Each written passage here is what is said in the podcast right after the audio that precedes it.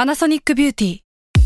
มากกว่าเครื่องเป่าผมด้วยนาโนอีเทคโนโลยีล่าสุดที่จะเปลี่ยนทุกประสบการณ์ที่คุณเคยมีนาโนอีมอยส์เจอร์พลัสเพิ่มความชุ่มชื้นให้เส้นผมหลังใช้งานมากขึ้นถึง 18 เท่า พร้อมชะลอการเฟดของสีผมสำหรับคนชอบทำสีผม ดูแลความชุ่มชื้นทั้งเส้นผม หนังศีรษะและผิวคุณ Panasonic NA0J มีเทคโนโลยีนาโนอีที่ care only you s a l m o n PODCAST มัน สด อร่อย ทฤษฎีสมคบคิดเรื่องลึกลับ สัตว์ประหลาด ฆาตกรรม ความลี้ลับที่หาสาเหตุไม่ได้ เรื่องเล่าจากเคสจริงที่น่ากลัวกว่าฟิกชั่น สวัสดีครับ ผมยศมันประพงศ์ ผมธัญวัฒน์อิพุดม นี่คือรายการ Untitled Case สวัสดีครับ ยินดีต้อนรับเข้าสู่รายการ Untitled Case ตอนที่ 181 ครับผม ครับ ถ้าถึงตอนที่ 200 อ่ะ เราจะพักเบรกปะ เรามีอำนาจตัดสินใจเรื่องนี้แค่ไหน เรามีผมขอพี่โจแล้ว ผมแค่มามาแจ้งทุกผู้ผู้ฟังทุกคนไว้แบบล่วงหน้า อ่า ว่าเดี๋ยวอีกประมาณ 20 EP เราจะพักเบรกกัน ไปไหนอะ ไม่รู้เหมือนกัน แล้วก็ช่วงเวลาหลังจากเนี้ย ถ้าใครมีไอเดียที่อยากให้ UC หรือว่าอ่ะผมพี่ทันไปทำอะไร ที่อาจจะไม่ใช่มานั่งเล่าเรื่องลึกลับแล้วเนี่ยก็เสนอกันมาได้ คุณอยากทำอะไรบ้าง คุณบอกประสงค์เป้าหมาย ผมเนี่ย ของคุณก่อ อยากแคสเกม อืม ผมว่าผมผมทำได้ผมว่าผม อืม ทำได้ คืออ ม ฝีมือผมไม่ค่อยเก่งแต่ว่าผมพูดไปเรื่อยได้ คุณจะเป็นนักแคสเกนเบอร์หนึ่งของโลกไหม ไม่ไม่ไม่ไม่ขนาดนั้นนะ แบบฮาร์ดล็อกเกอร์ โอ้โหพูดชื่อมา อะไรอย่างนี้บ้าง โอ้ยตายแล้วผม แน จะ ว ไป ๆนั้ สู้ นบ้าง ไม่ไม่ผมก็คงเป็นแบบแค่แค่ตัวตนหนึ่งในวงการเนี่ยพวกเนี้ยเออ คุยเรื่องนี้ทำไมวะ อ่าก็คอมเมนต์มา ใครอยากเห็นเห็นพวกผมสองคนไปทำอะไรนะครับ ไม่อยากเอาผมไม่รวมด้วย อยากเห็น ไม่ เราทำอะไรก็คอมเมนต์ พี่ ไปบอก ก็ต้องไปกับ เขาได้ ผม ไม่ไม่ไม่ไม่ อย่างผมออกหนังสือเล่มใหม่เนี่ยพี่ก็ต้องมานั่งเซ็นลายเซ็นกับผม นี่ผมเป็นอะไร ผมเป็น พี่เป็นพี่ชาย ผมเป็นเซอร์แวนเป็นข้ารับใช้คุณหรือเปล่า พี่เป็นบอดี้การ์ด ผมจะแบบส่งมาเอ้ยยศครับ คนนี้มีมาให้เซ็นครับ คือผม ชิญ เนี่ รั ย บคุณยศอะไร เป็นเด็กติดพี่เลยผมเป็นลูกคนเล็ก ผมต้องอยู่กับพี่ชายตลอดเวลา ผมจะไม่ไป พี่อย่าทิ้งผมดิ เออ ขอร้อง อ่า ก็ ตีมวันนี้ ธีมวันนี้เรามาอยู่กันในธีม mind control อ่า ก็คือการควบคุมจิตใจ ควบคุมจิตควบคุมใจ ทำไมต้องแยกกันนะ ก็มันชอบแบบ อ๋อวลี เกาหลีเกาว ลี ใจ อ่า อะไรอย่างเงี้ย ไม่ได้เกี่ยวอะไรกับประเด็นเลย คือเราอะมาพูดเรื่องนี้เพราะว่าจริงๆเราเราก็เคยแตะๆมาหลายรอบเหมือนกันเรื่องของแบบเสาสัญญาณ 5G อืม เรื่องของการควบคุมคนผ่านวิธีการต่างๆนานา อืม MK Ultra วิธันก็เคยแตะๆไปแล้วเนาะ อืม เออก็เลยลองแบบเดดิเคทสักตอนหนึ่งหรือว่า EP หนึ่ง จริง ๆ เวลาพูดถึงธีมเรื่องการควบคุมจิตใจ mind control อ่ะ อืม มันเป็นท็อปิกใหญ่มากๆ ในหมวด conspiracy theory เออ มากๆอ่ะ ก็จริงก็จ แล้ ริ ว ง แบบเอ้ยก็แปลกดีแล้วเราจัดมาจะ200 EP แล้วอะเรา อืม ไม่เคยจัดธีมนี้เลยเว้ย เพราะว่าเราอาจจะอาจจะกำลังโดนควบคุมจิตใจอยู่ก็ได้ ครับ เอ้ยแต่จริงๆแล้วว่าผมผมอันนี้หย่อนๆไปนิดนึงแล้วกันผมว่ามันเซ็กซี่เพราะว่า อืม บางทีเราพูดถึงการควบคุมจิตใจในภาคใหญ่ภาพใหญ่ อืม แล้วเวลาเราแบบจุดประกายความสนใจขึ้นมาว่าที่ผ่านมาคุณอาจจะโดนหลอกก็ได้ อืม มันทำให้คนสนใจเรื่องนี้มากเป็นพิเศษ ครับ อ่ะวันนี้พี่ธันเริ่มก่อนค ครับ รับ เรื่องที่เราเล่าในวันนี้เนี่ย บอกไว้ก่อนว่าถึงแม้มันจะไม่มีเลือดอะไร แต่ว่ามัน อ่า พูดถึงสารเสพติดที่รุนแรงเนาะ อืม เราก็ย้ำว่ามันเป็นสิ่งที่ไม่ควรลอกเลียนแบบ แล้วก็ อ่า การใช้ยาต่างๆเนี่ยควรอยู่ในการดูแลของแพทย์ ครับ เท่านั้น แล้ว เนาะ ก็ผิดศีลข้อห้า ผิดสิงว่าครับ เออ ก็นั่นแหละ อยู่ในความดูแลของแพทย์ที่น่าเชื่อถือ ครับ ครับ ย้อนกลับไปในช่วงประมาณสงครามโลกครั้งที่สองเนยยศมันมี อืม เรื่องราวเกิดขึ้นในประเทศอย่างยุโรป อืม คือประเทศฮังการี ครับ คือในตอนสงครามโลกเนี่ยฮังการีอยู่กับฝ่ายอักษะ ฝ่ายเดียวกับพวกเยอรมนี อ่าอ่า อิตาลี ญี่ปุ่นนะ อืม เอออ ม ประมาณนั้นเนาะแต่พอฮังการีแพ้สงครามแล้วอยู่เป็นฝ่ายผู้แพ้ครับ ก็ถูกโซเวียตที่อยู่ฝ่ายเดียวกับอเมริกาในตอนนั้น อืม เข้ามามีอิทธิพลต่อประเทศของฮังการีอย่างรุนแรงมาก อ่า ก็คือบงการครอบงำทั้งสังคมทั้ง ครับ การเมืองเนาะมีการส่งตัวแทนของโซเวียตมาปกครองฮังการีอะไรแบบนี้ไป อืม หนึ่งในคนฮังการีที่ออกมาต่อต้านอิทธิพลของโซเวียตในฮังการีมาก ๆ เป็นนักบวช อืม ชั้นสูงคนหนึ่งชื่อว่าคุณโจเซฟไมเซนตี้ อ่า นักบวชโจเซฟหรือคุณโจเซฟนะครับเป็นนักบวชที่เคลื่อนไหวต่อต้านโซเวียตมาตลอด อืม คือเป็นแบบแกนนำอ่ะแต่แกก็ถูกจับกลุมแล้วก็ถูกเข้าคุกดำเนินคดีไปช่วงหนึ่ง ครับ เหตุการณ์สำคัญนี่มันเป็นจุดเริ่มต้นที่เราอยากเล่ามาเนี่ยมันเกิดขึ้นตรงนี้แหละ อืม คือว่า ในตอนที่โจเซฟถูกนำตัวไปขึ้นศาลของโซเวียตเนาะนึกภาพว่ามีคนแบบประกบ อ่ ข้าง อ่หามไปเลย หามไปอ่ะควบคุมตัวไปแล้วก็ขึ้นในศาลนะครับ มันมีคนสังเกตได้ว่า เฮ้ยคุณโจเซฟเนี่ยมีพฤติกรรมที่แปลกๆไปอ่ะ อ่า คือจากคนที่ดุดัน ครับ แข็งกร้าว ต่อ เงี้ยเหรอ ต้านแข่งกล้าวกับโซเวียต เขากลายเป็นคนที่นิ่งมาก อ่าอ่าอ่า ๆ ไม่พูดจา พูดจาน้อยมาก พูดจาด้วยน้ำเสียงแบบไร้อารมณ์อ่ะเสียงแบบเป็นโมโนโทนอ่ะ อืม สีหน้าแววตาดูไม่มีชีวิตชีวาเหมือนหุ่นยนต์อ่ะ อืม แล้วหลังจากนั้นคุณโจเซฟก็ที่ต่อต้านโซเวียตมาตลอดก็ยอมรับสารภาพทุกอย่างว่าทำผิดอะไรไปบ้าง อ่า ซึ่งมันดูแปลกเกินจริงอ่ะ มันดูผิดวิสัยแล้วกัน ที่คนที่แบบสู้มาขนาดนี้จะยอมขนาดนี้ แล้วก็ที่สำคัญคือบุคลิกร่างกาย ลักษณะมันเปลี่ยนแปลงไปอ่ะ อ่าอ่า ไม่มีใครรู้ว่าในระหว่างที่ก่อนถูกนำมาขึ้นศาลนั้นมันเกิดอะไรขึ้นกับโจเซฟบ้าง ครับ ไอ้เรื่องราวแบบนี้ครับมันก็แพร่กระจายไปทั่วยุโรปเลยครับมาถึงอเมริกาด้วยเนาะว่าเฮ้ยมันอาจจะมีการ mind control โจเซฟหรือเปล่า อ่า ก็คือตั้งแต่เห็นพฤติกรรมที่แปลกๆ ก็มีการ เออ ตั้งทฤษฎีมาแล้วว่า เออ มันอาจจะเป็นการควบคุมจิตใจ ใช่ ซึ่งไอ้เรื่องการควบคุมจิตใจในในสมัยนั้นน่ะ อืม มันก็ถูกเป็นข่าวลือมาเรื่อยๆแหละว่าโซเวียตมีเทคนิค โดยเฉพาะ ปรหล โซเวียตด้วย เอ เนอะ อแบบ เออ โซเวียตมีเทคนิคแบบว่า สามารถล้างสมองคนควบคุมจิตใจคนได้แล้ว โจเซฟเป็นเหยื่อคนหนึ่งอ่ะ ครับ ซึ่งที่ผ่านมาอย่างที่เราบอกมันมีกระแสข่าวลือตลอดเนาะ แต่ว่าไอเหตุการณ์เนี่ยที่เอาโจเซฟขึ้นศาลเนี่ย อืม มันคือภาพที่มันเห็นไปทั่วยุโรปอ่ะ อืม หนังสือพิมพ์ในยุโรปตีพิมพ์มันเต็มไปหมดนะครับเพราะฉะนั้นมันก็เป็นแบบหลักฐานชิ้นใหญ่แหละที่ทำให้คนยืนยันได้ว่าเฮ้ยมันมีการ mind control เกิดขึ้น อ่า จากพวก อ่า โซเวียตนะ ครับ เรื่องแบบนี้ก็เข้าไปถึงหูของอเมริกาด้วย อ่า โดยเฉพาะ CIA แน่นอน CIA โคตรแพนิคเลยเว้ย เอ อ เพราะว่าถ้ามันมีจริงเนี่ยมัน อ่ามั มันแปลว่ามันอาจจะเป็นอาวุธสงครามที่ ใช่ น่ากลัวถือว่า แล้วหลังจากนั้นนะมันคือยุคสงครามเย็นใช่ป่ะ เออ อ อ ย่างที่เรารู้ว่าอเมริกากับโซเวียตมันแข่งกันทุกเรื่องอะ ตึงๆ อ่ะ ไปเอาอากาศมาเอาแข่งกันน่ะ อืม สะสมนิวเคลียร์สะสมอาวุธ รวมถึงอะไรแบบนี้ด้วยอ่ะ ครับ คือ CIA มองว่าถ้าพวกโซเวียตสามารถทำมาคอนโทรลได้อ่ะ อืม พวกเราก็ต้องทำได้เว้ย อืม เพื่อที่จะต้องไม่น้อยหน้าพวกมันอ่ะ อ่า แต่ต้องป้องกันตัวเองได้ถ้าแบบสายลับตัวเองโดนครอบคลุมควบคุมเข้ามาจะเป็นยังไงเนาะ ครับ มันก็มีมีจุดเปลี่ยนเล็กๆ คือว่าในช่วงนั้นนะครับ CIA ก็มีรองผอคนใหม่ อืม ชื่อว่าอาเลนดูเลส อืม หรือว่าอาเลนดูสนั่นแหละครับ ขึ้นมาบริหาร ซึ่งตัวของอาเลนเนี่ยเองก็เคยประจำการอยู่ในสวิตเซอร์แลนด์ในช่วงสงครามโลกครั้งที่สองครับ ครับ อาเลนเนี่ยเคยคุยกับพวกนักจิตวิทยาหลายๆคนโดยเฉพาะคาวยุง อืม ซึ่งเป็นคนที่ดังมาก ที่เป็นคน MBTI ใช่ไหม เออแบบนั้นนะครับ เออ ทำให้อาเลนน่ะรู้สึกอินกับเรื่องจิตวิทยามากๆเนาะ ครับ แน่นอนว่าเมื่ออาเลนได้คุยกับคาวยุง และได้คุยกับผู้บริหารคนอื่นๆนะคิดว่าเฮ้ยไอ้โปรเจกต์การทำไมคอนโทรลเนี่ยมันควรจะเกิดขึ้น อืม ในกลุ่มของ CIA ด้วยเหมือนกัน เพื่อไม่น้อยหน้าผู้โซเวียต นี่เลยเป็นที่มาให้ CIA เนี่ยไประดมผู้เชี่ยวชาญต่างๆ มาสร้างเป็นโปรเจกต์อันหนึ่งชื่อว่าโปรเจกต์ Blue Bird อ่าน น กสีฟ้า อ่าอ่าทวิตเตอร์นั่นเอง จริงแต่ว่าจริงๆ มันน่ากลัวเขาว่าทวิตเตอร์ไว้คือว่าหลักๆเขาในยโปรเจกต์ Blue Bird นะครับ เป็นโปรเจกต์ที่ถูกตั้งขึ้นมาโดย CIA เนอะแล้วก็มีเป้าหมายต้องที่ต้องการจะทดลองค้นหาเทคนิคต่างๆ ที่พวกเขาสามารถทำไมคอนโทรลหรือควบคุมจิตใจผู้คนได้ อืม เพื่อที่จะเค้นเอาความจริงออกมาจากพวกสายลับของฝั่งโซเวียตอ่ะ อ่าอ่า คือถ้าคุณสามารถมาคอนโทรลพวกโซเวียตได้ คุณก็สามารถมาคับให้พวกเขาอะคลายความจริงต่างๆ ออกมาได้ อืม รวมถึงปงการทำให้พวกเขาอะไปทำพฤติกรรมต่างๆ ตามที่เซต้องการ อืม เมื่อมีเป้าหมายแบบนี้ครับคำถามคือพฤติการเป็นยังไงใช่ปะก่อนอื่นเลยเราบอกว่าคำว่า blue bird เนี่ยที่มามันน่ากลัวมากนะ อ่า คือเซตั้งใจให้ว่าเปรียบเทียบว่าอยากให้ subject ในการทดลองตัวเองอะสามารถร้องเพลงเหมือนนกสีฟ้าได้ อืม คือต้องสามารถมาคอนโทรลได้ขั้นนั้นน่ะ เออเออเออซึ่งผมว่ามันเข้าใจความน่ากลัวที่พี่ธันกำลังจะหมายความคือการที่คนคนหนึ่งสมมติว่าเราพูดถึงชายชะกันคนหนึ่งนะ อืมอืม แล้วเขาต้องร้องเพลงเหมือนแบบนกจิบจิบอ่ะ ใช่ต้ คื อง อมันมันเป็นสัญลักษณ์ของความไร้เดียงสา ต้องทำได้ถึงขั้นนั้นน่ะ นี่ เออ คือเป้าหมายที่ เออ เซ เออ ต้องการนะครับ ครับ หน่วยงานที่ดูแลไอ้โปรเจกต์บลูเบิร์ดนะครับ มันชื่อว่า Technical Service Staff หลักๆ แล้วเป็นฝ่ายที่คิดคนเทคโนโลยีต่างๆ ที่จะให้พวกสายลับของ CIA ในในประเทศต่างๆอะไปใช้ภาคสนาม อ่า แต่ทดลองกับตรงส่วนกลางก่อนเนี่ยในช่วงแรกๆเนะครับ คนของ CIA เนี่ยก็ไปตั้งศูนย์ปฏิบัติการเล็กๆใกล้กับเรือนจำชื่อว่าแคมป์คิง อืม ที่ไอ้แคมป์คิงเนี่ยเป็นที่ที่กักขังเฉลยชาวเยอรมันมาทดลอง อืม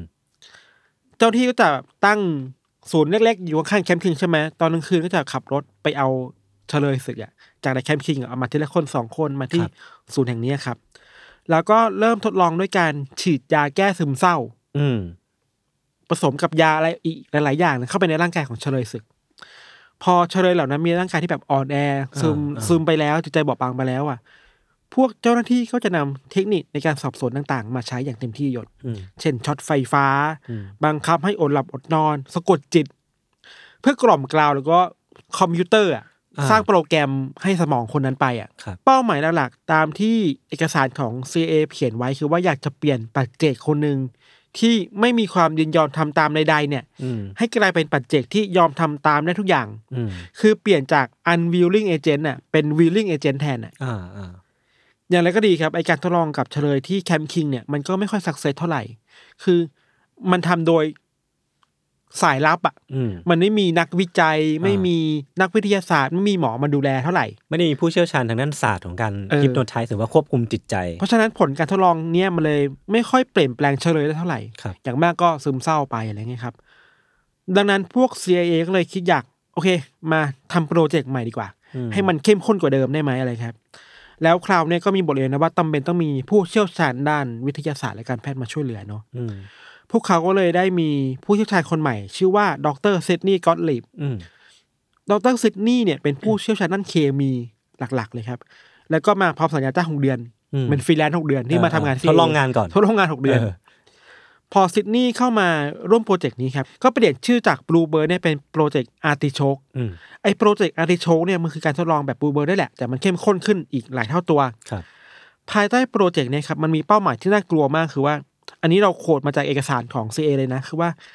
ไม่ได้ต้องการเพียงแค่ควบคุมพฤติกรรมของเหยื่อแล้ว แต่อยากทดลองดูว่า จะสามารถล้างสมองเหยื่อ ให้สามารถออกไปทำปฏิบัติการรอบสังหารเป้าหมายได้หรือเปล่า อ่า ก็คืออันเนี้ยเหมือนเป็นขั้นที่สองแล้วอะ สุดแล้วอ่ะ เออ แต่ขั้นแรกยังไม่สำเร็จนะ แต่มันตั้งเป้าให้สูงไว้ก่อนอะ อ่าเหมือนตั้ง KPI ไว้ เออ สูงสูง ทั้งนี้ครับวิธีการที่เจ้าหน้าที่ทำคือว่าจะเน้นเรื่องยาเสพติดมากขึ้น ๆครับ ไอ้ช่วงแรกไอ้บลูเบิร์ดอะมันเน้นพวกการอบหลับอบนอน การช็อตไฟฟ้าใช่ป่ะ อืมอืม แล้วมารู้ว่าไม่ได้ผลไหมรอบเนี้ยมันทำด้วยการเน้นยาเสพติดมากขึ้น คือใช้สารเคมีเข้ามาช่วย ใช่มันมีการใช้สารเคมีทั้งโคเคน กัญชาเฮโรอีน แต่สารที่ถูกใช้เยอะสุดคือ LSD อืม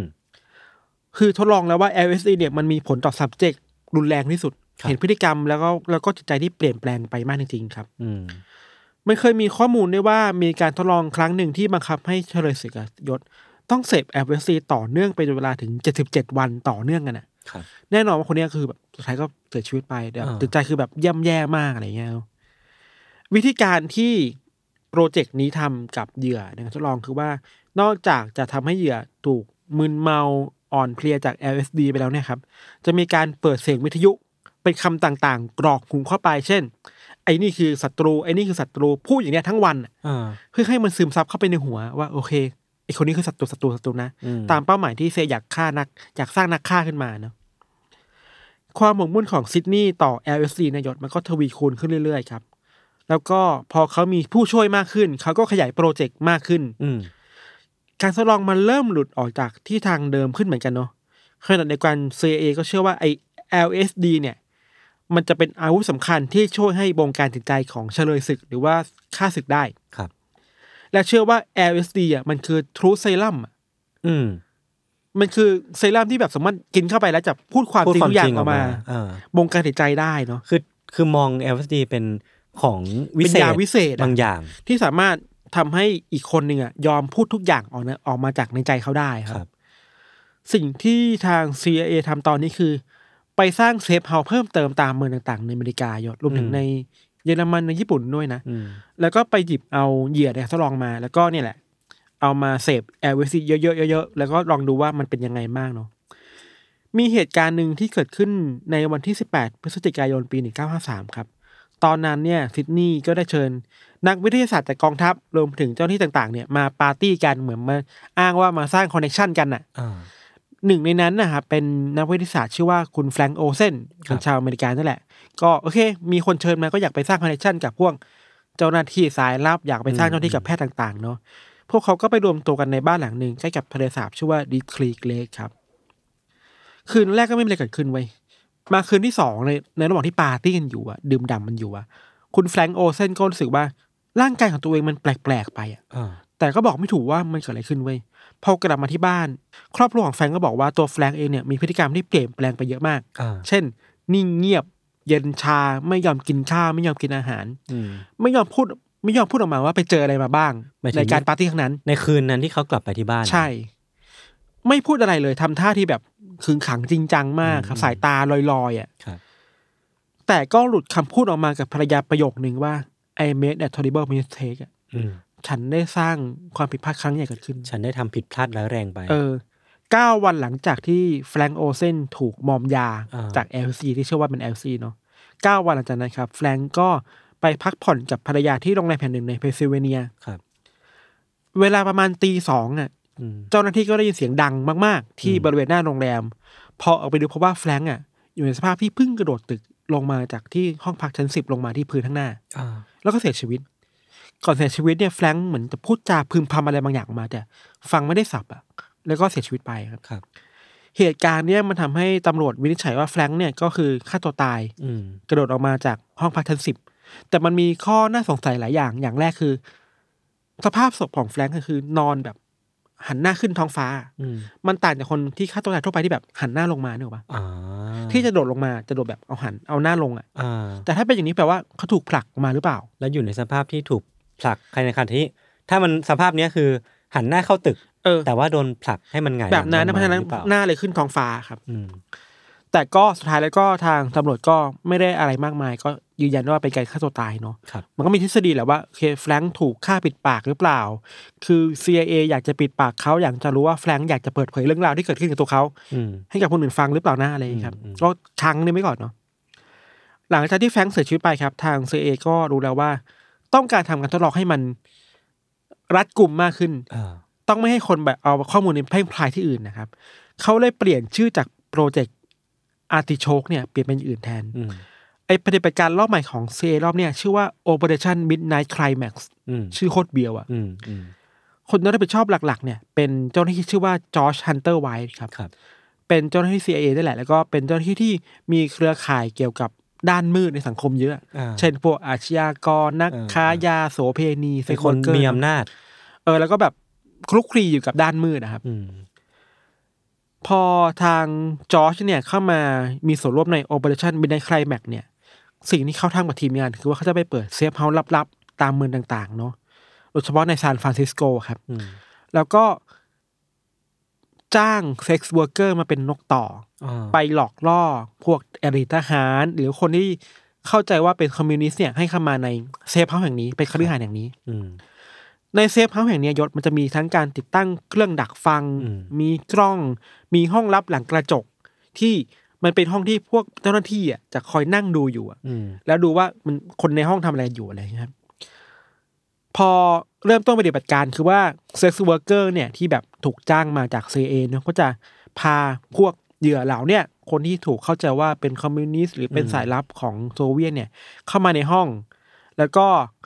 หลอกให้กิน LSD หลอกให้เสพ LSD อย่างเยอะมาก อืม ๆ รวมถึงหลอกล่อให้มีเซ็กส์กับเซ็กซ์เวิร์กเกอร์ด้วย ครับ โดยใช้จังหวะนั้นนะครับเซ็กซ์เวิร์กเกอร์ที่รับได้รับบรีฟมาแล้วก็จะแบบพยายาม รีดเอาความลับออกมาจากคนเหล่านั้น ว่าแกเป็นใคร แกมาจากไหน แกรู้ไหมว่าเรือที่แกขับเนี่ยมันใหญ่เท่าไหร่ อืม อะไรแบบเนี้ยคือใช้พยายามพยายามใช้เอา LSD เป็นทรูเซรั่มจริงๆอ่ะ ครับ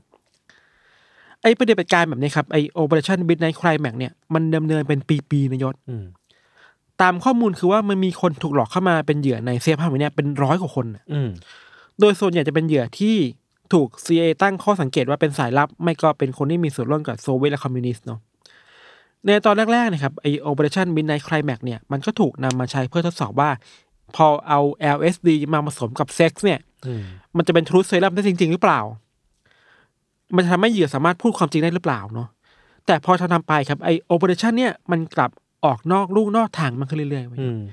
จอร์จและก็เจ้าหน้าที่คนอื่นๆ เริ่มติดใจการเป็นคนแบบ อยู่หลังกระจกอะการบ บ ง ง กา การ ร คนน่ะ ครับ บางครั้งจอร์จเองก็เสพ LSD ไปในระหว่างที่กำลังดูเหยื่อ อืม อเสพ LSD ไปด้วยอะ อืม คือมันบานปลายไปขั้นนั้นน่ะ มันไม่ใช่เพื่อการวิจัยแต่มันคือเพื่อความบันเทิงแล้ว เออ มีเคสหนึ่งที่เกิดขึ้นคือเป็นเรื่องราวของทหารคนหนึ่งครับชื่อว่าคุณเวยนลิชชี่ ครับ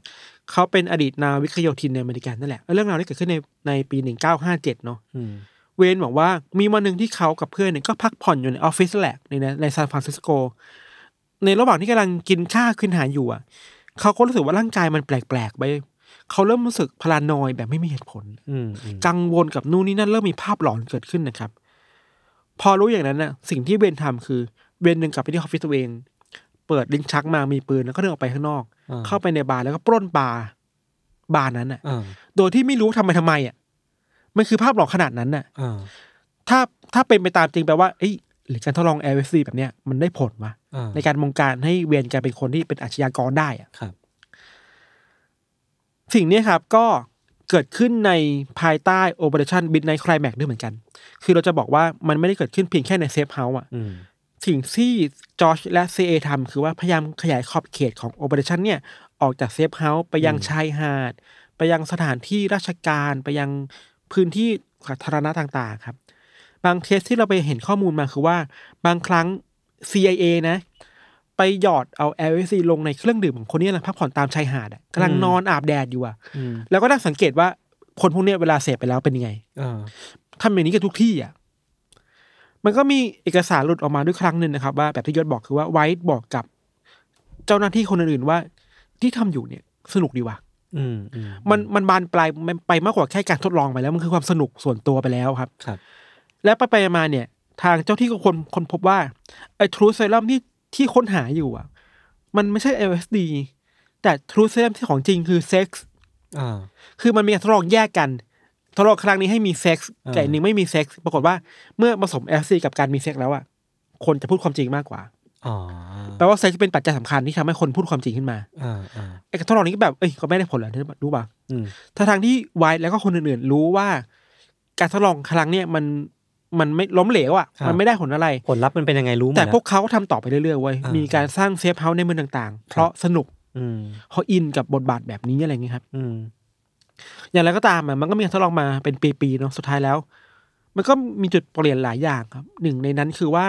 เราเคยเล่าเรื่องวอเตอร์เกตไปอ่ะ อืม เนาะช่วงนิกสันนะครับ การเกิดเหตุวอเตอร์เกตทำให้ CIA ระวังตัวมากๆว่าเอ้ย ฉันทำอะไรไปอ่ะ ฉันจะถูกสื่อแฉได้นะเว้ย เออเหมือนโดนเป็นแบบเป็นเป้า เป็น มก เป้า ขึ้ ได้มากขึ้นนะเพราะฉะนั้นทั้งไวท์แล้วก็ตัวผู้บริหารคนอื่นของของโปรเจกต์เนี่ยครับ ก็พยายามเอาหลักฐานเนี่ยไปเผาทิ้งไปทำลายต่าง ๆ เนาะแต่สุดท้ายแล้วเอกสารมันมีประมาณสองสามหมื่นฉบับของพื้นแผ่นนะ อืม ซึ่งเผาไม่พอทำลายไม่ทันนะยศ อืม สุดท้ายแล้วโปรเจกต์นี้ก็ไม่พ้นสายตาของนักข่าวของนิวยอร์กไทม์ครับ ก็มีการเปิดโปงการทดลองนี้เนาะมีทั้งการพูดถึง Operation Midnight Climax Project Blue Bird Project Artichoke Artichoke อ่า สามอย่างเนี่ย แล้วคนพบว่าสามอย่างเนี่ยมันเกิดขึ้นภายใต้ MK Ultra เว้ย อ่าอ่าอ่า สุดท้ายแล้วนี่แหละ มันคือที่มาของการเปิดโปง MK Ultra แบบที่เรารู้กันในทุกวันนี้อะไรเงี้ย ที่แบบว่าโคตรเป็นเรื่องใหญ่อ่ะ MK Ultra เราเราว่าหลาย ๆ คนอาจจะรู้แล้ว อืม มันคือมีการทดลองแบบว่าอดหลับบดนอนเอา อืม ไฟฟ้ามาช็อต ครับ มีการเสพสารเสพติดประมาณแบบเยอะมาก ๆ อะไร ทั้งหมด เงี้ยเนาะ เพื่อจุดประสงค์ในการควบคุม จิตใจ จิต ค ใจ น คน แต่ว่า MK Ultra จริง ๆ แล้วมันคือภาพใหญ่ ๆ ไง อืม ไอ้ข้างใต้มันคืออะไรแบบนี้แหละ Operation อืมอืม ต่าง ๆ อันนี้คือ ม เกิดขึ้นอะไรครับ ครับ แล้วก็สุดท้ายแล้วพอเซโดนแฉเนาะก็มีการตั้งคณะกรรมาธิการขึ้นในสภาของอเมริกา อืม ก็เรียกเอาคนที่รู้เรื่องเหล่าเนี้ยมาสอบสวน ทุกอย่างก็ทุกอย่างก็ยอมยอมแพ้หมด อ่าย ยอมเปิดโปมว่าโอเคทำสิ่งนี้จริง เออ อะไรเงี้ย รวมทั้ง ประ MK มาณนี้ Ultra ก็ CIA ก็ยอมรับว่ามี ใช่ยอมรับว่ามีจริง คือเราพูดถึงทฤษฎี mind control เยอะอะแต่ส่วนใหญ่มันไม่ค่อยจริงอะแต่ แต่ MK Ultra นี่คือจริงที่สุดแล้ว อืม คือเราไม่รู้หรอกผลมันเป็นยังไงเนาะแต่ว่ามันเกิดขึ้นไหมมันเกิดพิธีการบางอย่างที่พยายามค้นหาการทดลองควบคุมจิตใจคนจริง ๆ ครับ โดยหน่วยงานรัฐบาล เออมันคือการทดลองของคนอเมริกากับคนอเมริกา เพื่อป้องกันอเมริกา เออ มันย้อนแย้งเวลา จริงจริงจริงจริง ประมาณนี้ยศ ครับ เออเฮ้ยผมชอบเวลาพี่ทันเล่าเรื่องทำนองนี้ว่ะ แต่ว่า มันมันมันเหมือนเหมือนเป็นข่าวเลยอ่ะ เออผมว่าผมว่ามันมันได้ได้แอทรสดี เราว่ามันมันมีความลึกลับหลาย ๆ อย่างใน CIA FBI อ่ะ อืมอืมอืม ซึ่งแบบเชี่ยมึงทำอย่างนี้จริง ๆ เหรอวะ เออ แล้วเรายิ่งเรารู้มันก็เลยไม่แปลกใจว่าหลังๆมันถึงมีกระแสแบบต่อต้านเยอะ ใช่ แล้วเราคิดว่าไอ้ทฤษฎีสมคบคิดเหล่าเนี้ยในยุคปัจจุบันที่มันเยอะอะมันเพราะ CIA ทำอะไรแบบนี้มันในอดีตไง มันมีพิสูจว่ามันมันเคยมีสิ่งนี้อ่ะ มันเคยมีอีกหลาย ๆ โปรเจกต์เนาะที่แบบมันสามารถคุยได้ เช่น อย่าง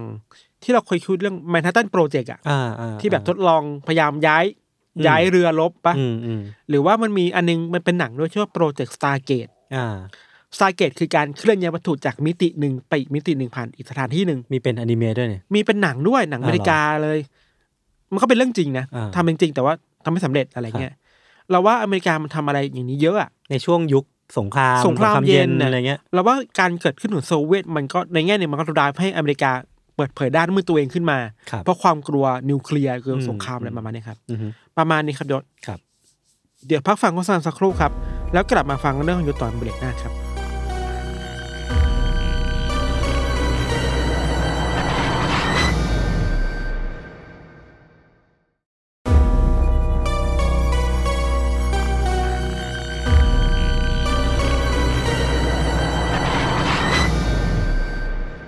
โอเคครับ ก็กลับมาอยู่ในเบรกที่สองของรายการ Another Case เอพิโซดที่181 นะครับ ผมอยากให้คนฟังรู้ว่าในระหว่างที่เราเบรกเนี่ย ก่อน อ่า ที่จะเข้ารายการเนี่ยมีคนบอกว่าห้าสี่สามสองเนี่ย ก็คอมพี่โจไง เรา เราเราปล่อย ควร เสียง มีเท เขา ป ไว้ได้ไหม หนึ่งที่แบบปล่อยเสียงเขาไปได้ไหมคือเขาเคยทำกับพวกเราในการที่แบบว่าเอาเสียงที่พวกเราแบบพยายามรวมกันปะ อ่าอ่าอ่าอ่า คุยกับรายการอ่ะผมอยากให้มีช่วงที่เป็นว่า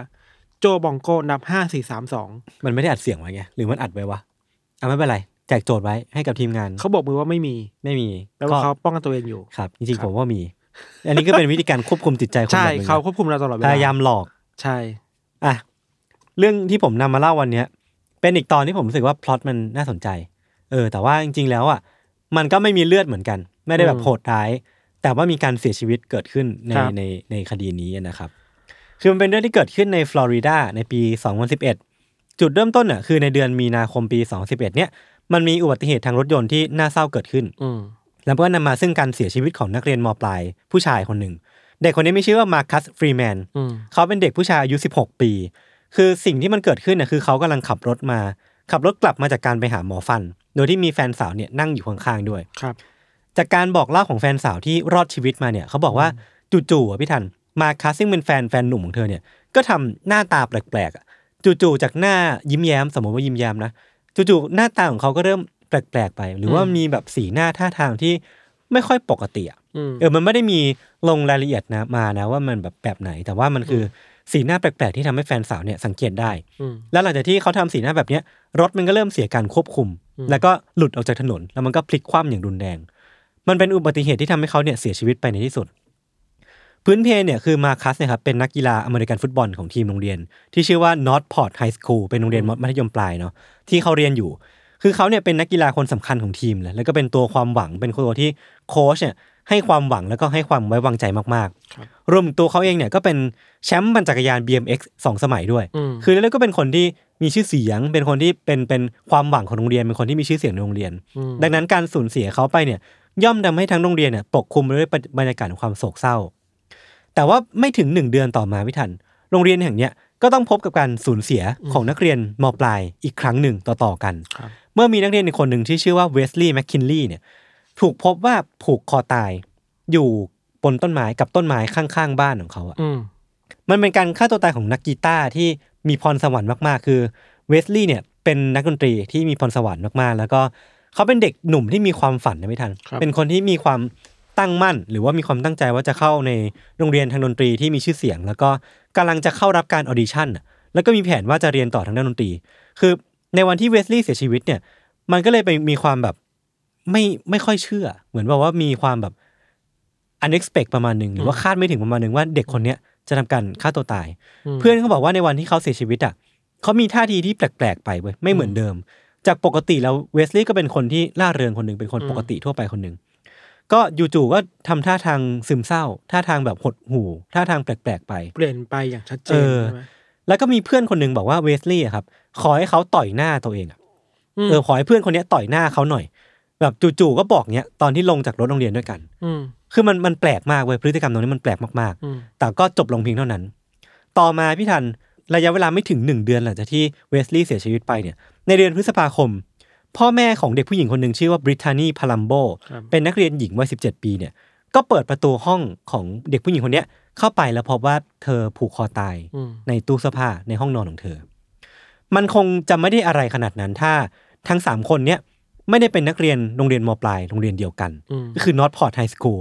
และเสียชีวิตในช่วงไล่เลี่ยกัน รวมถึงว่าทั้งสามคนเนี่ยมีรายงานจากคนรอบตัวว่ามีพฤติกรรมแปลกๆ ก่อนที่จะเสียชีวิต ครับ ด้วยนั่นแปลความได้อย่างเดียวว่าพี่ถันว่าไม่มากก็น้อยอ่ะผมคิดว่าในโรงเรียนเนี้ยมันน่าจะต้อง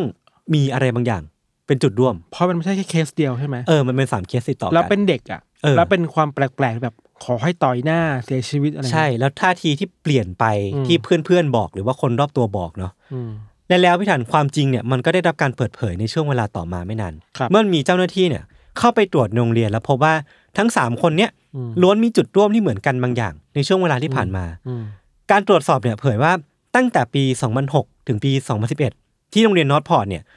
พออของโรงเรียนเนี่ยที่มีชื่อว่าดรจอชเคนนี่เนี่ยเขาได้ทำการสะกดจิตนักเรียนไม่ทัน อืม คือมันเป็นเรียกว่าเป็นฮิปโนไทส์เซสชั่น อืม คือมันเป็นฮิปโนไทส์คือการสะกดจิตนะเซสชัน อืม ก็คือเป็นแบบช่วงเวลาหนึ่งที่เขาเนี่ยจะนำการเอานักเรียนบางคนที่มีปัญหา หรือว่าคุณครูบางคนที่มีปัญหาเนี่ย อืม มานั่งอยู่ในห้องเขาเว้ย อืม แล้วก็ทำการสะกดจิต ด้วยวิธีบางอย่างที่เขาไปร่ำเรียนมา เพื่อช่วยให้คนเหล่าเนี้ยสามารถก้าวข้ามหรือว่าผ่านพ้นช่วงเวลาที่เขาลำบากออกไปได้ และตั้งแต่ช่วงเวลาปี 2006 ถึงปี 2011 เนี่ย มันมีหลักฐานว่าผอโรงเรียนเนี้ยหรือว่าดรจอชเนี่ยทำการสะกดจิตคนไปมากกว่า 70ถึง75 คน ในโรงเรียนเนี่ย เออ ซึ่งมันมันเยอะมากๆเว้ย อืม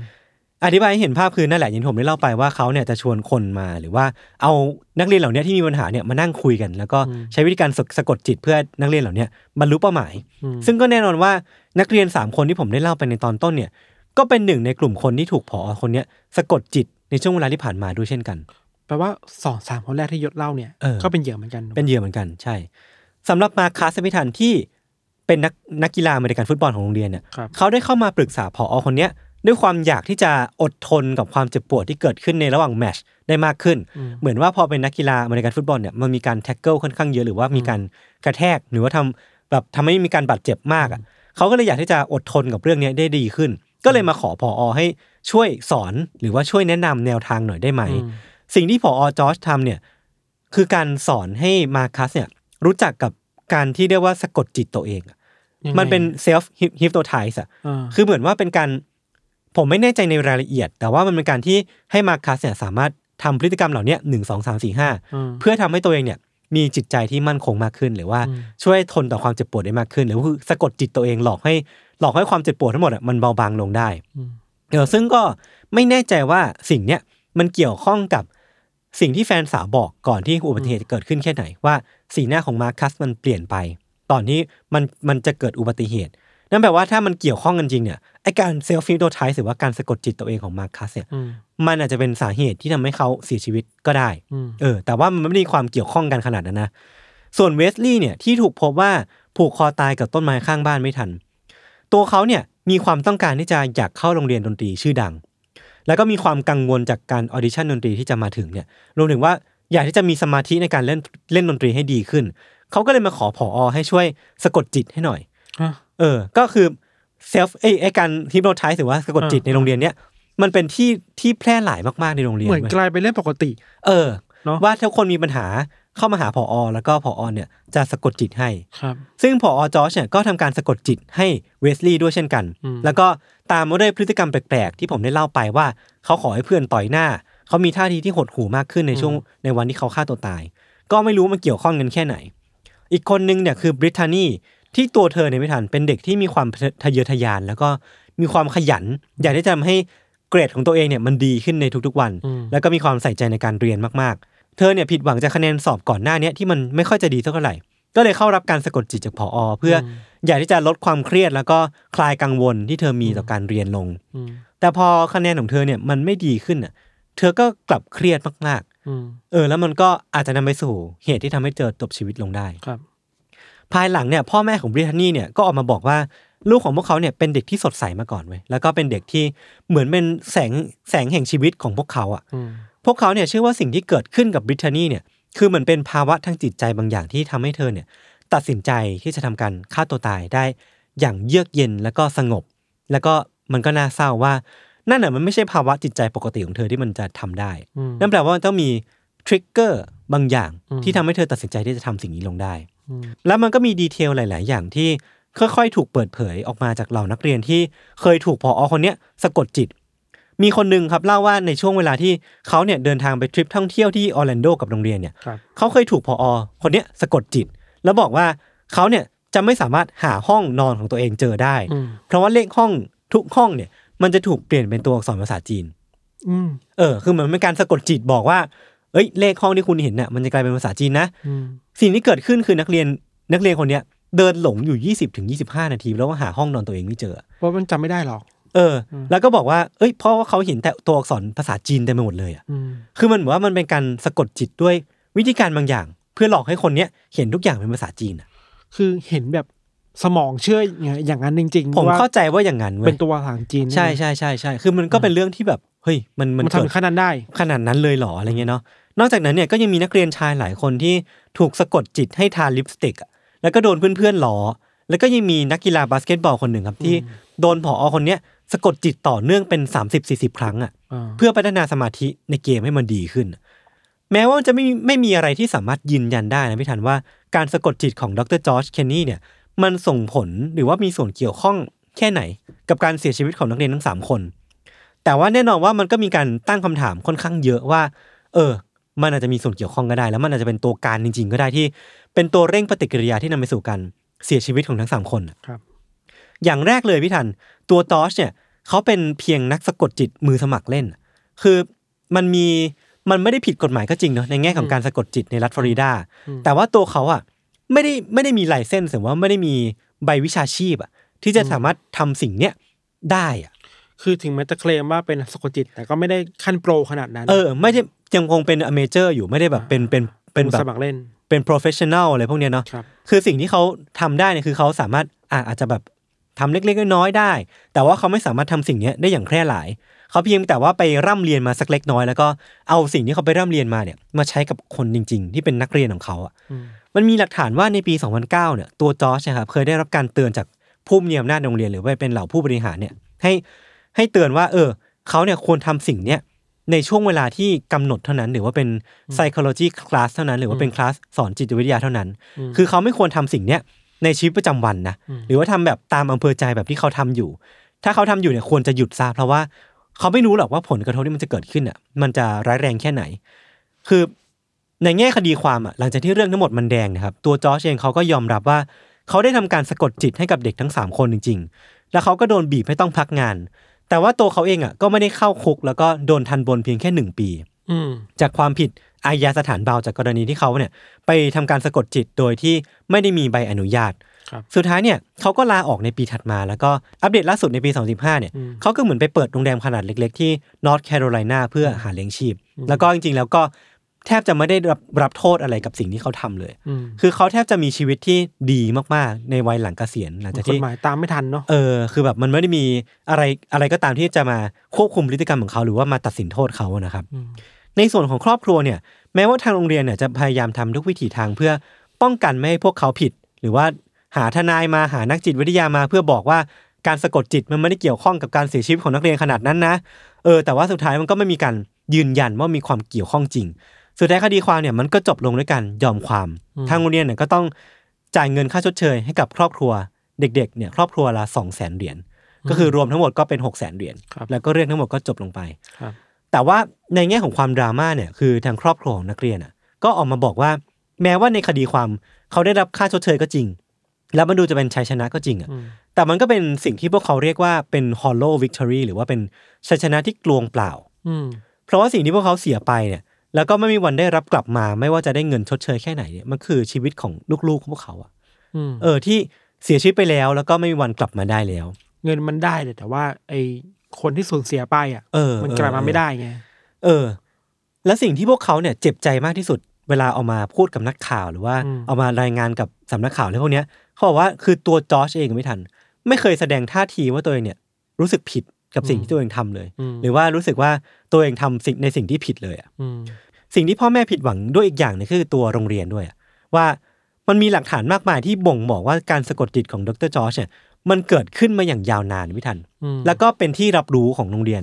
นักเรียนรู้ครูรู้ คนอื่นๆ รู้ว่ามันมีสิ่งนี้เกิดขึ้น อืม แต่ไม่เคยมีใครหยุดยั้งมันได้ อืม จนสุดท้ายเนี่ยเรื่องราวมันก็บานปลายมาจนถึงเหตุการณ์ที่น่าเศร้านี้ ครับ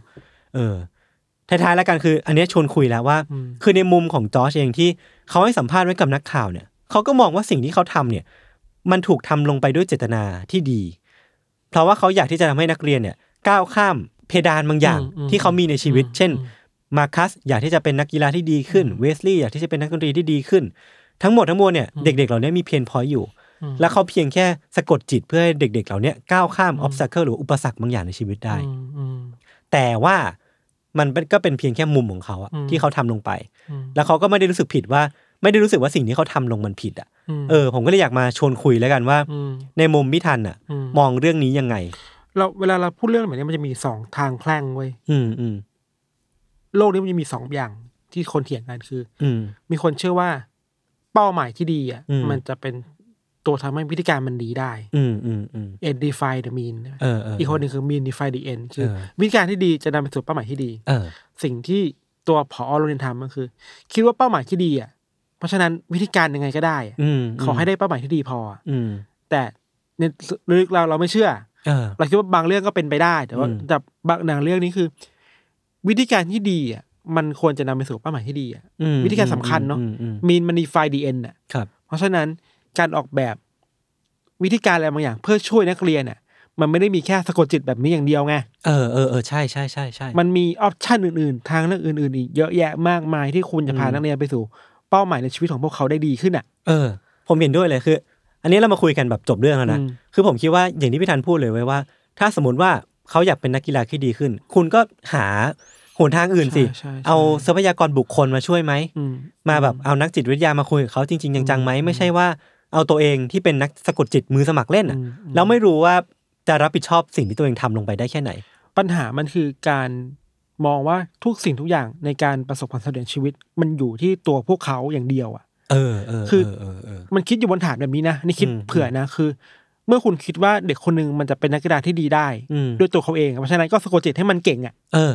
เออเออเออ แต่ถ้าคุณคิดว่าเฮ้ยการที่คนคนหนึ่งมันจะเติบโตเป็นคนที่ดีเป็นเด็กที่ดี เด็กที่เก่งเป็นนักกีฬาที่ดีได้ มันจำเป็นต้องได้การสปอร์ตจากทุกๆทุกๆอย่างรอบรอบตัวเขาอะ อืม โรงเรียนช่วยเหลือไหม อืม อุปกรณ์โรงเรียนทรัพยากรที่ดีทรัพยากรบุคคลมันช่วยเหลือแค่ไหนอะ เออ มีปัจจัยห้อมล้อมมากมาย ใช่ใช่ ซึ่งเราเชื่อในตัวระบบแบบนี้มากกว่าที่จะพาคนก้าวไปสู่ชีวิตที่ดีขึ้นได้อะ อ่าอ่าอ่า เราไม่เชื่อในเรื่องตัวบุคคลขนาดนั้นว่า ครับ ถ้าคุณปลดล็อกตัวเองปุ๊บชีวิตคุณจะดีขึ้นไม่ เออ โลก เออ มันไม่ได้ง่ายขนาดนั้น เออเออเออเออใช่เลย แล้วแล้วสิ่งที่เกิดขึ้นกับน้องคนล่าสุดน้องคนสุดท้ายที่ อืม เขาโดนสะกดจิต แล้วก็คาดหวังว่าตัวเองเนี่ย อืม จะมีผลการเรียนที่ดีขึ้นอะ อืม แต่สุดท้ายพอมันไม่เป็นไม่เป็นไปตามหวังอ่ะมันยิ่งทำให้เขาเครียดกว่าเดิมอีกนะเพราะสุดท้ายคือการสะกดจิตมาแล้วอ่ะ อืม เขาถูกคาดหวังว่ากูต้องเก่งขึ้นอะ ใช่ใช่ แต่พอมันไม่เก่งขึ้นสุดท้ายคือคนที่ผิดก็คือตัวเขาเอง สุดท้ายมันคือวิธีมเบลมิ่งด้วยนะ เออ คืออ้าวนี่ไงฉันช่วยสะกดจิตแกแล้ว เออ แล้ว มันไม่ได้ก็คือมึงเองแล้วแหละ ตัวแกเองแล้วแหละ มันยิ่งทำให้โดดเดี่ยวมากขึ้นไปอีกเนาะ ใช่เรื่องแบบนี้มันไม่ได้เกิดขึ้นแค่กับแค่ในเคสแบบเนี้ย อืมอืมอื มันเกิดขึ้นกับเรื่องอีกมากมายในสังคมโลกเรา อืม หรือสังคมไทยอ่ะ อืม คิดว่าเอ้ยฉันตั้งใจดีทำสิ่งนี้ดี เพราะฉะนั้นเป้าหมายฉันทำอะไรก็ได้อ่ะ อืม มันไม่ใช่อ่ะ อืม เราเราเชื่อว่าวิธีการที่ดีมันนำไปสู่เป้าหมายที่ดีได้ ครับ แต่ถ้าคุณไม่สนใจวิธีการเลยเป้าหมายคุณดีไม่ได้หรอก เออเออเออแต่ก็ต้องย้ำกันอีกรอบหนึ่งว่า การสะกดจิตอ่ะมันไม่ได้ผิดกฎหมายนะ อืม แต่สิ่งที่จอร์จทำเนี่ยคือมันทำโดยที่ไม่ได้มีใบอนุญาต อืม ไม่ได้มีความเชี่ยวชาญมากพอ อื อ ม และก็อาจจะไม่ได้รู้ด้วยซ้ำว่าการที่เขา practice หรือว่าทำสิ่งเนี้ย อืม กับเด็กที่ยังเป็นในวัยเรียน อืม ยังเป็นในวัยที่เขายังไม่ได้โตมาก มันนำมาซึ่งผลกระทบหรือว่าเอ็นหรือว่าแบบ อืม สุดท้ายที่เขาแบบไม่คาดดะคาดคิดไม่ได้อะ อืมอาจจะส่งผลต่อตัวพวกเขาเนาะ เออ แล้วก็อืมเราเรารู้สึกว่า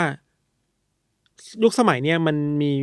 วิธีฟื้นฟูจิตใจช่วยเหลือใจผู้คนมากมายจิตแพทย์ อืม จิตบำบัดอะไรอย่างนี้เนาะ ครับ แต่คิดว่าอย่างอย่างน้อยๆแนวทางเหล่านั้นมันเป็นวิทยาศาสตร์เพียงพออะ เออเออเออเออ มากกว่าสะกดจิตที่มันแบบ เราไม่รู้ว่าจะได้ผลแค่ไหนอะ เออ มันดูเป็นความเชื่อส่วนบุคคล เออ บางคนอาจจะได้ผล บางคนจะไม่ได้ผล อีกอย่างคือมันอยู่นอกสายตาของการกำกับดูแล ครับ ของแพทย์ที่จริงจังด้วยเนาะ อืมอืม ครั อื บ มสุดท้ายเนี่ย เรื่องเนี้ยก็ต้องก็ต้องบอกกันแบบให้ชัดเจนว่ามันไม่ได้มีใครยืนยันว่า อืม การสะกดจิตของดรจอชเนี่ยมันเกี่ยวข้องกับการ อืม เสียชีวิตของเด็กๆ มากแค่ไหน อืม แต่ว่าในส่วนตัวผมน่ะมันก็คงปฏิเสธไม่ได้นะว่ามัน อืม ก็เป็นเป็นส่วนหนึ่ง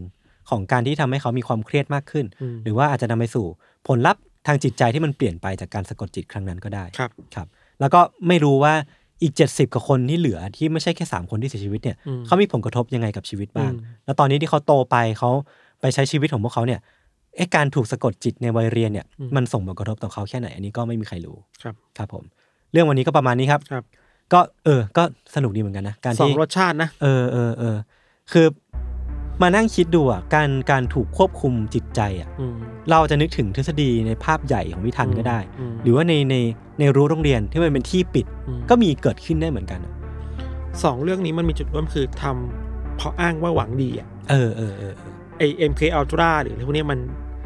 อ้างเพื่ออยากปกป้องอเมริกา อืม จากคอมมิวนิสต์ อืม คนนั้นคืออยากทำให้เด็กมีชีวิตที่ดีอ่ะ เออ แต่เมื่อวิธีการมันไม่ดีอ่ะ อืม มันก็อาจจะนำไปสู่ผลลัพธ์ที่น่ากลัวที่คิดก็ได้ ครับผม ครับ โอเค งั้นวันนี้ก็ประมาณนี้ครับ ติดตามรายการ u n d e r t a s e ของเราทั้งสองคนได้ทุกช่องทางของ s ม m ร์ c แคสครับผม ครับ วันนี้พวกผมสองคนลาไปก่อน สวัสดีครั สวั บ สดีครับ